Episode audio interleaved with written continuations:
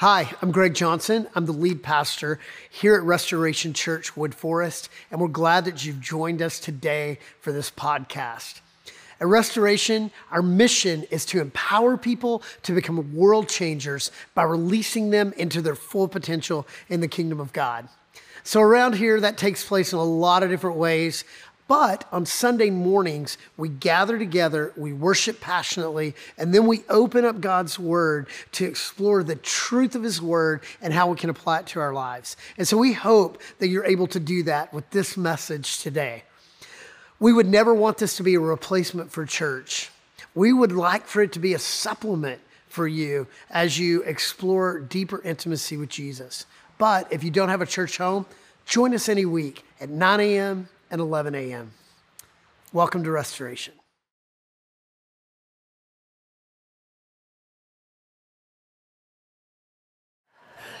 Okay, Matthew chapter 1. Last week we walked through the first 17 verses. Today we're going to be looking at verses 18 through 25. And so if you have your Bibles, you can turn there. Um, how many of you have seen the movie? It's on, uh, I think it's on Disney, uh, Miracle. Anybody seen that? Yeah, miracle. So, uh, February 1980, the uh, Russian hockey team, uh, since 1968, had not lost a game. They had won four gold medals in Olympic hockey. And in February, on February 22nd, 1980, they played the USA, which was comprised of a bunch of college players. And so there were these upstart college players against the big, mean Russian hockey team. And uh, it was really a David versus Goliath story. If you've not seen the movie, if you weren't born in 1980, you need to go watch the movie. It's a fabulous movie. But uh, what happened on that day, was this young upstart team. They outskated, they outplayed, they outcoached the Russian hockey team. They took them down, and then a few days later, they beat Finland and they got the gold medal in Olympic hockey. And that was in 1980. So it's an incredible story. But if you've seen the movie, you know this. If you haven't seen the movie and you lived, how many of you lived through that experience? Yeah, many of you. So if you were watching it that day, do you remember the moment as time is ticking down? Al Michaels, who was commentating that moment, what did he say? Do you believe in miracles? And he's just going nuts. Do you believe in miracles? Because it was the most unlikely event. And so it was a modern day miracle that David could defeat Goliath and defeat the Russians and go on to take home the gold. So I was thinking about that this week as we were preparing because the greatest, most iconic miracle in all of the Bible happens in the passage we're walking through today the miracle of the virgin birth. And so I think about, uh, you know, Thursday night, I was watching uh, Thursday Night Football on Amazon Prime, and Al Michaels, still alive, surprisingly, they propped him up there, and he's still commentating. I really don't know how old he is, but he seems really old to me. But here, Al Michaels makes a statement Do you believe in miracles? And that's the question I want to ask you this morning. Do you believe in miracles? Because this story that is so iconic that we can miss the nuances. I mean, think about it. We're talking about a virgin teenager conceived a child by the Holy Spirit who is the King of Kings, Jesus. I mean, how's that hit you? Like maybe you've never really thought about it. Maybe you're like, well, of course that's what happened. It is one of the tenets of our faith that if, if Mary is not a virgin, the whole thing kind of falls apart. And so it, it's this miracle above all other miracles that Jesus can be brought into the world through the power of the Holy Spirit. And so last week we looked at the genealogy of Jesus. If, if you weren't here, I encourage you. We're going to be in the book of Matthew for probably the next five years. And so uh, uh, go back and check it out. It, it was the beginning of the story. And so the genealogy of Jesus, and he starts from Abraham to Jesus. And if you remember verse one, this is the thesis. I want to make sure we catch it as we move into the passage today. The genealogy or Genesis of Jesus, the Messiah or Savior, the son of David, king, the son of Abraham, fulfillment of the covenant blessing. So, do you see it?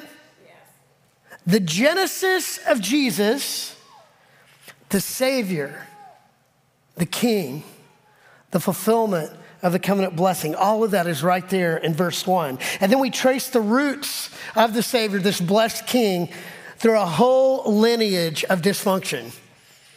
So uh, if that intrigues you, go back and listen. But a bunch of jacked up people are in the family tree of Jesus. And so for some of you, you're like, man, that could be my family. Yeah, here's the truth of the matter we're all jacked up, we're a jacked up bunch. We're all broken and in need of what only Jesus can bring. And so it's a beautiful story that the Savior of the world could come from such a line of brokenness. And so today, Matthew will show us the miracle of the birth of Jesus, and we're going to unpack these three ideas. So, here are the three ideas that I want you to be thinking about. Number one, God's plan is often counterintuitive. What does that mean? Well, it means that you and I, if you're like me, operate out of a lot of common sense. You know, like common sense says, don't stick your hand on that or you will burn yourself, right? So common sense says, don't do that. And yet I just did it, right?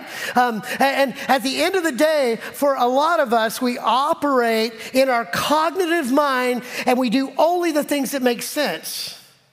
And if that's you in the room, man, I am so excited for you because you probably make a lot of really good, sound decisions. And yet, God is a God of the counterintuitive.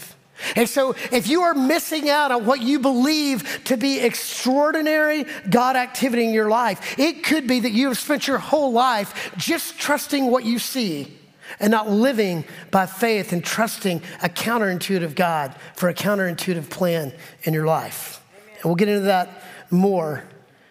But remember this God's plan to restore the world was passed on through broken people, not through the religious elite, but the broken, sometimes downright evil, and yet that were worthy of mention in the genealogy of Jesus. Number two, God's a promise keeper.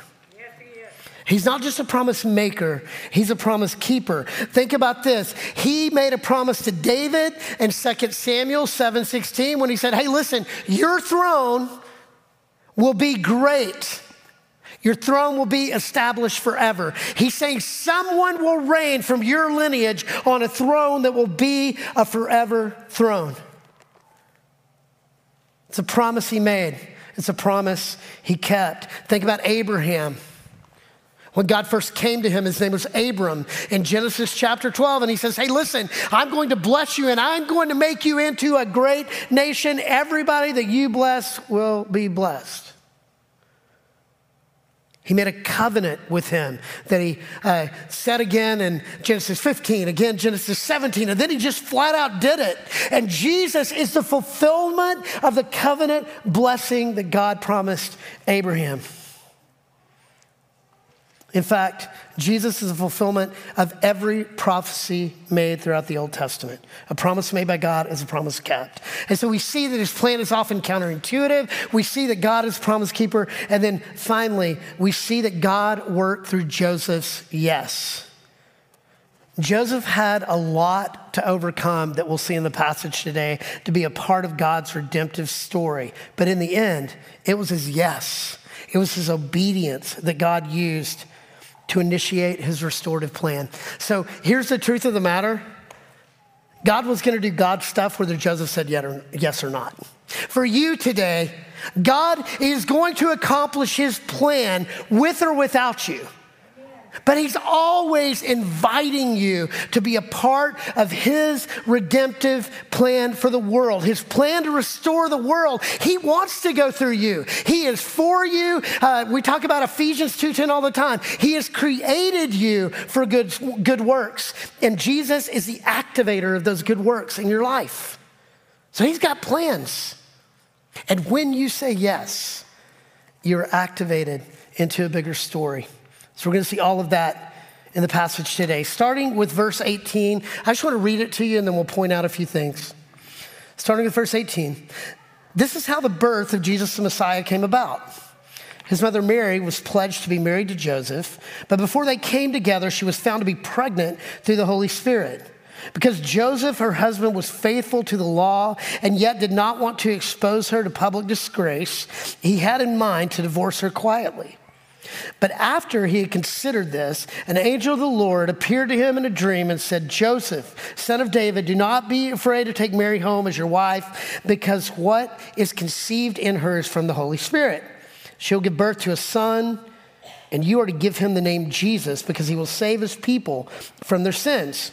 All this took place to fulfill what the Lord had said through the prophet. The virgin will conceive and give birth to a son, and they will call him Emmanuel, which means God with us. When Joseph woke up, he did what the angel of the Lord had commanded him and took Mary home as his wife. But he did not want to consummate their marriage until she gave birth to a son, and he gave him the name Jesus. Okay, so there's so much packed in here. And so let's walk through the passage. And I'm going to spend more time at the beginning than I will at the end. So if you're like, man, you're really getting bogged down in this verse, we're getting somewhere, all right? So uh, starting in verse 18, uh, we said this last week, but again, this is Matthew's Genesis narrative. So remember, Genesis 1, if you were with us when we walked through Genesis, all of Genesis 1 is the story of creation. And it's in a nutshell, it stays one through six. On the seventh day, he rested. Now, some believe that it's a literal six days, and then there is a literal seventh day where he rested. Others believe that it is six periods of time and that it was written more in poetic form with a seventh period of time just saying the Lord rested. So I don't want to get into which is which, whether it's literal or figurative. Here, here's what I want to say God is the creator. He is the one who initiated something from nothing. And so when we get fixated on details that really don't matter, they really don't matter because at the end of the day, God is the one who initiated creation. And so we see Genesis chapter 1, an overview. Matthew chapter 1 begins with an overview of the life of Jesus from Abraham to Jesus. And so we can look at those first 17 verses as this overview. He takes us all the way back to Abraham and walks us up to the birth of Jesus. Then, Genesis 2, verse 4. It says this This is the account of the heavens and the earth when they were created, when the Lord God made the earth and heavens. That can be a little confusing when you read that because well, haven't you already given us the account? Well, what's happening in Genesis chapter 2, verse 4 is he's getting into the details. He starts with an overview, he gets into the details, and very quickly he gets to the prized of all of his possession man. Now, in Matthew, Look at where he starts in verse 18. This is how the birth of Jesus the Messiah came about. Again, it's the same thing. Do you see it? He's, he's giving a general narrative. Now he's going to get into the details. And so, again, Matthew is making his Genesis statement about Jesus. Genesis 2 7. Then the Lord God formed a man from the dust of the ground, and he breathed into his nostrils the breath of life, and the man became a living being. That word breathed, the Hebrew word there is ruach, which is often the same word that is used for the Holy Spirit. And so you've got man who is lifeless, and then the Holy Spirit comes and initiates life in him. What happens in Matthew chapter 1? Before Joseph and Mary came together, she was found to be pregnant through who?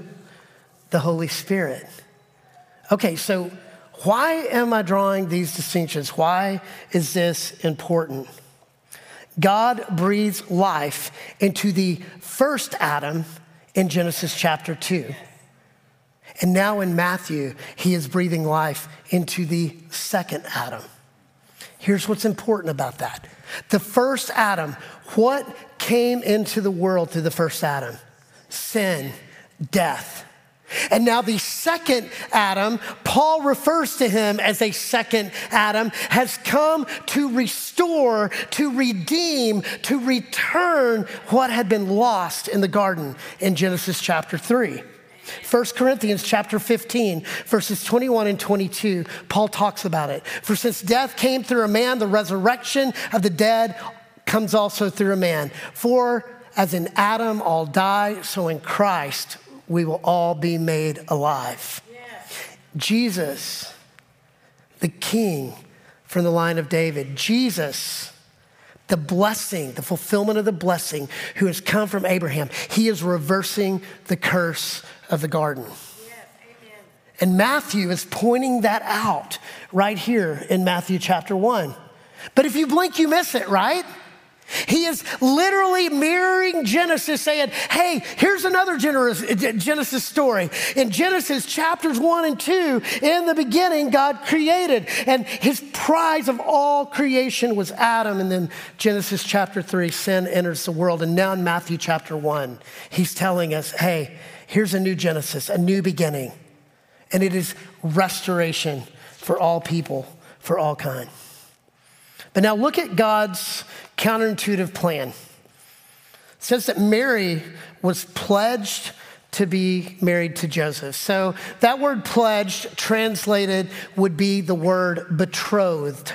Now, I know y'all use that word all the time, um, but for those of you that may go, what does that mean? Uh, betrothal in this culture, it's basically a legal coming together. They would be married without consummation. If you're not sure what consummation means, ask your neighbor. so they were married without consummation. So think about that. They were betrothed, so they were legally together without consummation, two teenagers. And before they could consummate their relationship, she was found to be pregnant by the Holy Spirit. Isn't it interesting that, jo- that uh, Matthew goes into no detail here about that? That he just kind of throws it out there and we just kind of accept it. Well, of course, she's pregnant by the Holy Spirit. He doesn't feel the need to get into detail about what that's all about. I guess he's believing that we're going to thumb over to the book of Luke and read about the bigger story here. At any rate, she became pregnant by the Holy Spirit. So, is anybody else intrigued by that? So, let me read to you the account real quick in Luke chapter 1, starting in verse 26. In the sixth month of Elizabeth's pregnancy, God sent the angel Gabriel to Nazareth, a town in Galilee, to a virgin pledged to be married to a man named Joseph, a descendant of David. The virgin's name was Mary. The angel went to her and said, Greetings, you who are highly favored, the Lord is with you. Mary was greatly troubled at his words and wondered what kind of greeting this might be. But the angel said to her, Do not be afraid, Mary. You have found favor with God. You will conceive and give birth to a son, and you are to call him Jesus. He will be great and will be called the Son of the Most High. The Lord God will give him the throne of his father David, and he will reign over Jacob's descendants forever. His kingdom will never end. How will this be? Mary asked the angel, since I'm a virgin. The angel answered, The Holy Spirit will come on you, and the power of the Most High will overshadow you. So the Holy One will be born. The Holy One born will be called the Son of God. Okay. So, what do we know about Mary? We know very little about her. We know that she was a virgin and we know that she found favor with the Lord. We don't know why. We're not given any indication of why she had found favor with the Lord, only that she had found favor with the Lord.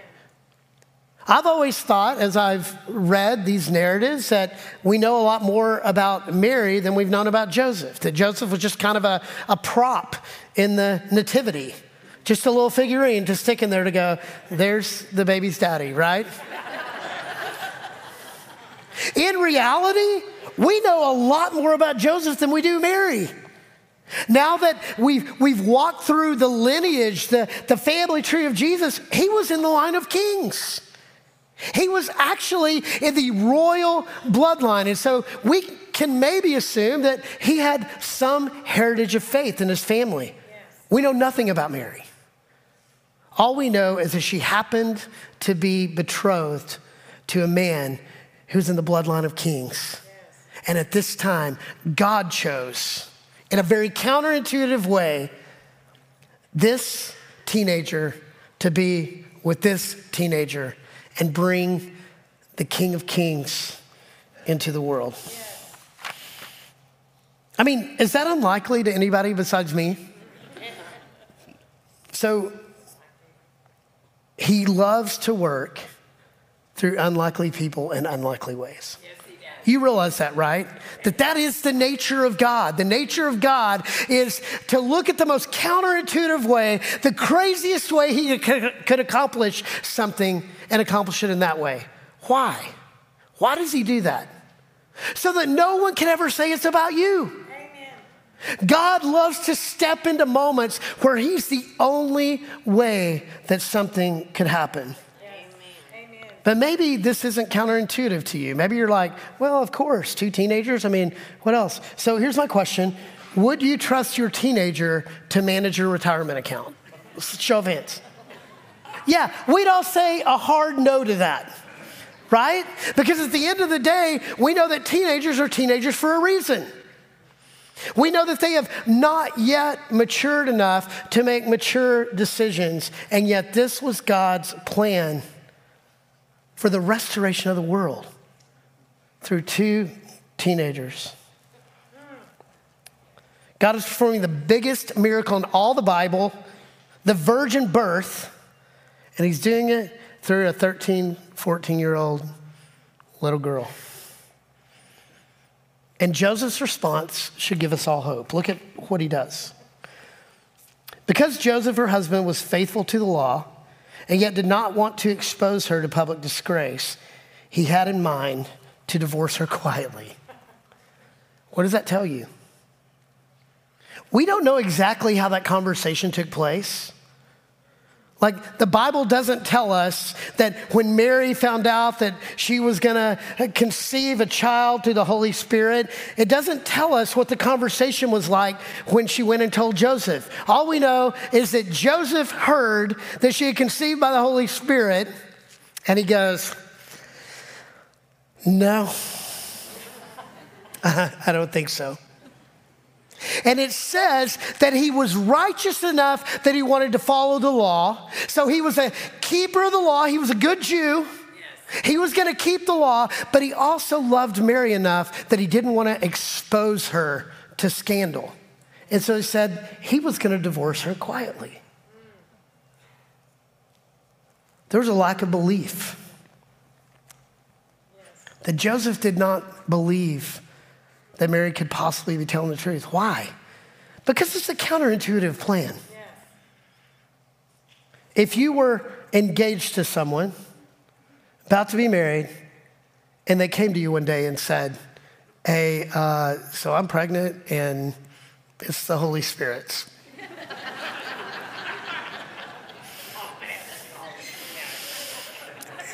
it's a stretch. Fair to say?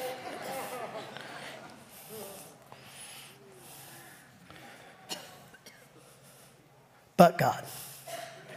But God. Look at verse 20.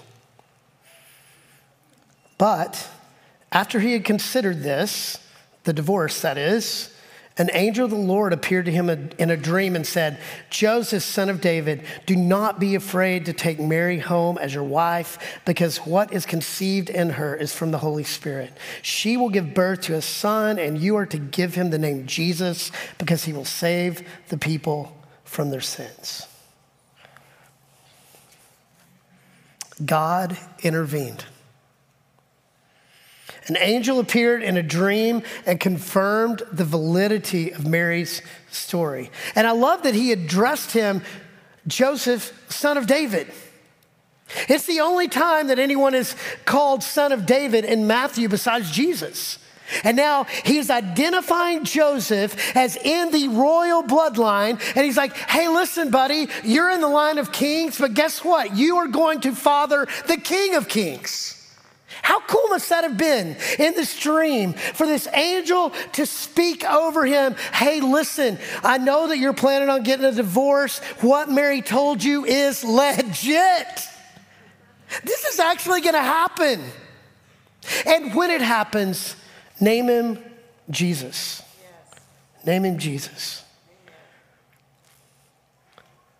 Jesus in Hebrew means Yahweh saves. Jesus literally means Savior. God saves. And so he tells Joseph, he's telling you and me today that the mission of Jesus is to save all people from the curse of sin. Again, this second Adam is coming to reverse the curse. So Matthew's doubling down on his idea from the first 17 verses. He uses unlikely people to accomplish his purposes. Abraham, a polygamist and a liar. Jacob, a deceiver. Tamar, Rahab, Bathsheba, sexually promiscuous. David, adulterer and murderer. Several wicked kings, and now Joseph and Mary, two teenagers who are having to overcome a scandalous narrative.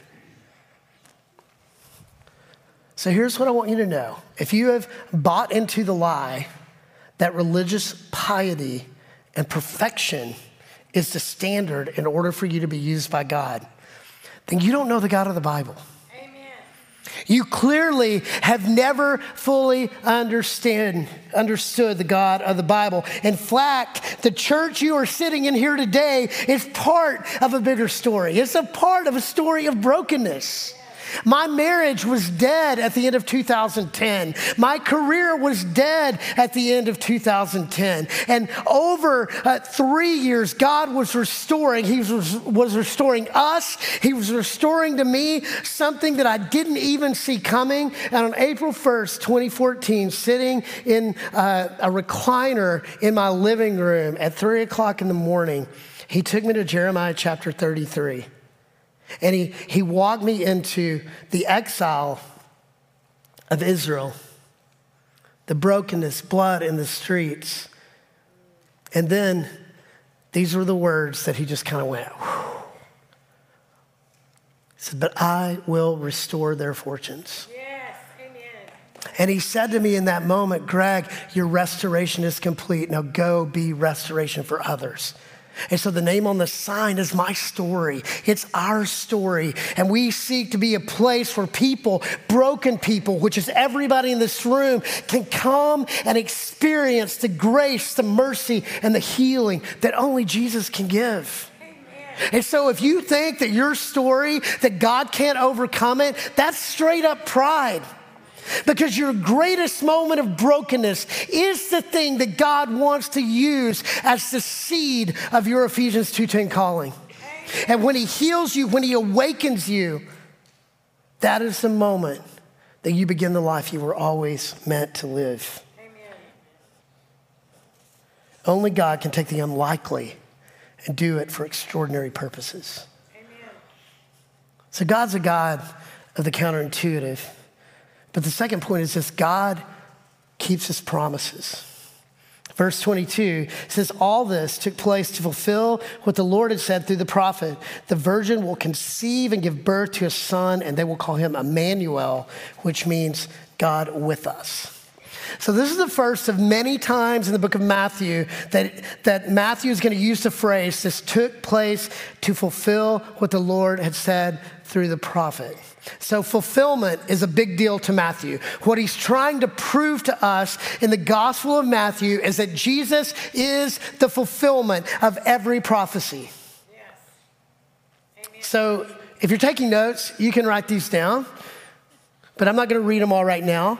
He uses this phrase in uh, Matthew 2:15, in Matthew 2:17, in Matthew 2:23, in Matthew 4:14, in Matthew 8:17, in Matthew 12:17, in Matthew 13:14, in Matthew 13:35, 21:4, 26:54, and 26:56, and in 27:9. In all of those places, he uses this same phraseology. And what he's saying is Jesus is the fulfillment of every prophecy. Meaning that God made a promise and he fulfilled his promise through this scripture. Amen. So, you ready for the most mind blowing thing? If you add all of those numbers up that I just mentioned and you divide them by seven, I have no idea what you get, but that, was, that would have been cool, wouldn't it? Y'all are leaning forward, you're like, what? yeah, that would have been a cool story. Um, somebody add them up real quick and tell me what it, what it means. All right. Here's the point the point is, God made promises to his people, and Jesus is the fulfillment of every promise ever made. Everyone. Paul put it well in 2 Corinthians chapter 1 verse 20 when he said this, for no matter how many promises God has made, they are what? Yes in Christ. Not maybe, not, not no, not come back next week. All the promises of God are yes in Christ. And so through him, the amen is spoken by us to the glory of God. So here's what I want you to think about. Every longing of the human heart, every promise that God ever, ever made is yes, affirmative in Christ, and amen, final in Christ. Yes. Affirmative and final. So if you've been waiting on something from God, hoping and praying that'll come through for you, if there's a prayer that you've been praying, if there's something you've been hoping for, know this all of his promises are wrapped up in Jesus. If you are looking for intuitive solutions, if you're looking for common sense solutions, it could be that you're missing what God wants to do in your life, that he wants you by faith to trust him, wants you to trust his timing and not your own. He may be wanting you to pray more. He may be inviting you into a season to depend on him more. But know this, God has never made a promise that he hasn't kept the life you're looking for, all the love, all the hope, all the peace you could ever experience is all wrapped up in Jesus. Amen. He said it in John 14, 6. I'm the way, I'm the truth, I'm the life. No man comes to the Father but through me. So, whatever you're looking for, Jesus is the way to it, He's the truth about it, and He's the life in it. Yes. But look at the second name. So, not only is Jesus God saves, Yahweh saves, but Emmanuel means God with us. He's not a 30,000 foot God. He does not save you from up in the ivory tower. No, when you couldn't save yourself, He descended. All the dirt and the details, He got dirty on your behalf. God with us. So God isn't just a promise maker, He's a promise keeper, and He takes His promises very personally. And Jesus is the answer to every promise God has ever made. Do, do you realize that in Matthew 5 17, speaking of fulfillment, Jesus said, I didn't come to abolish the law, but to what? Fulfill. Fulfill. That word fulfill. All throughout the book of Matthew. We're going to see it. And we're going to be in Matthew for five years or so, so it's going to be so great. Some of you are nervously laughing. You're like, really? Verse 24 When Joseph woke up, he did what the angel of the Lord had commanded him and took Mary home as his wife. But he did not consummate the marriage until she gave birth to a son, and he gave him the name Jesus. So here's the third point Joseph said yes. yes. Joseph said yes and God's story of restoration passed through him. So, know this Joseph could have said no. Joseph could have carried out with his intuitive plan, with his common sense plan, said, Hey, I'm not doing it. I'm not doing it. I don't believe that the Lord could do that. And know this God would have still gotten the glory and Jesus still would have come. Joseph just would have been left out. The reason that we're reading about Joseph, the reason that he is the last in that lineage of the 14 generations leading up to Jesus, the reason that we're reading about his story is because he said yes. Amen. What did he say yes to? He said yes to marrying her. He said yes to not consummating the marriage until after Jesus was born. Yes. He lived a life of obedience because he believed. He believed, and because he believed, he obeyed. I mean, he was crazy enough to fall through in marriage. and even crazier, not to consummate the marriage until Jesus was born. Remember, he's a hormonal teenager. That may be the biggest miracle in this story, y'all. I mean, he can legally and spiritually consummate the marriage with Mary. And out of obedience, he said, You know what? I want God to get the glory more than I want my way. Think about that for a minute. Talk about a counterintuitive plan, but that is a personal decision that Joseph made. He said yes. And because of that, we're reading this story today. So here's the question I have for you What could your yes mean in history? What could it be like if you said yes today? For a lot of us, we hear that and we think, oh, you don't know me. I don't have to.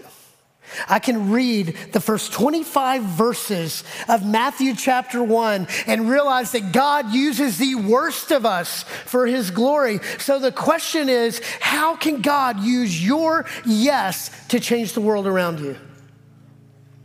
It's right here in front of you. What is it that God has placed in you to do? For some of you, there are things that keep you up at night. There are things that get you up in the morning. There's a holy discontent that you have in your life. And you know that there's a calling on your life. But because of fear, fear of taking that step, because of hurt that you have assigned to a person, a church, but ultimately to God, you sit here today and you're hurt, wondering why you haven't been activated into the life that God has for you. And I want you to know what God says to you today. I'm just waiting for your yes. That's it. I'm just waiting for your yes. There are things that He wants to do in your life that will literally blow your mind, and all He needs you to do is say yes and take the next right step toward Him. There are things that are burning in your heart. Some of you right now, your heart is literally beating out of your chest because there is something that God placed in you and, and you've, you've not been able to get to it. There, it's right there on the surface, ready to be ignited, but for whatever reason, you've not been able to take that next step and your heart's beating fast because you know that the Holy Spirit is wanting to activate that in you today. Here's what I want to submit to you. Yes.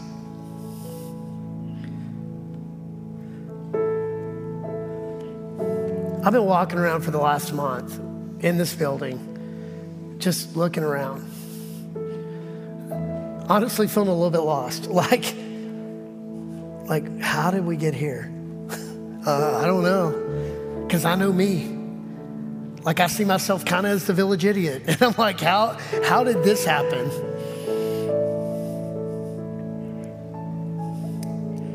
It all started with a yes. And every time I say yes, God does something cool. And know this, I say no probably more than I say yes. What could he be doing right now? what am I leaving on the table? And that's the question for you. What is it that God has, has, has in store for your life? And all He needs you to do is lean forward and say yes. In the first service, Dave Shannon was sitting down here on the third or fourth row. And um, when I said his name, he woke up and uh, uh, so Dave and I have been friends for more than 20 years, and uh, when we started Restoration, he jumped in to be a part of it. And uh, if you know Dave, you know that Dave has a passion for seeing men live into their full potential. Is that fair? Man, Dave's not getting any love in this service. All right, I won't tell. I won't tell him that nobody affirmed that. Um, but here's what I know about Dave. Dave wants to see men living as the leader of their homes, living in that spiritual authority, not living in woman submit to me, but living as a servant leader in their home. And I can say to you today that, you know, uh, we have a very unique men's ministry at Restoration. We have a, a higher percentage of men than most that are living out the purposes of Christ in their families. And I'm just so blown away and grateful for that. When we go to Men's Advance in a couple of months, February 2nd through 4th, uh, when registration goes live in a few days, you need to sign up to be a part of it. We'll have over 300 men just from Restoration that will be a part of that. And if you've never come, it'll blow your mind. But what will happen is God will inspire you and you will begin living out those purposes in a different way. But it started with something that God placed in Dave's heart. It all starts with the seed, with a holy discontent. And now he's living into it, all because he just keeps saying yes. So there are so many miracles in this story the miracle of the virgin birth, the miracle of Joseph exercising some self control. Here's the greatest miracle the greatest miracle of the Christmas story is that God can use you, and God can use me. God steps into brokenness. He restores, He heals, and then He uses us for His glory and for His purposes.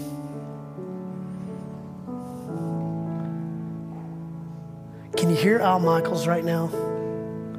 Do you believe in miracles?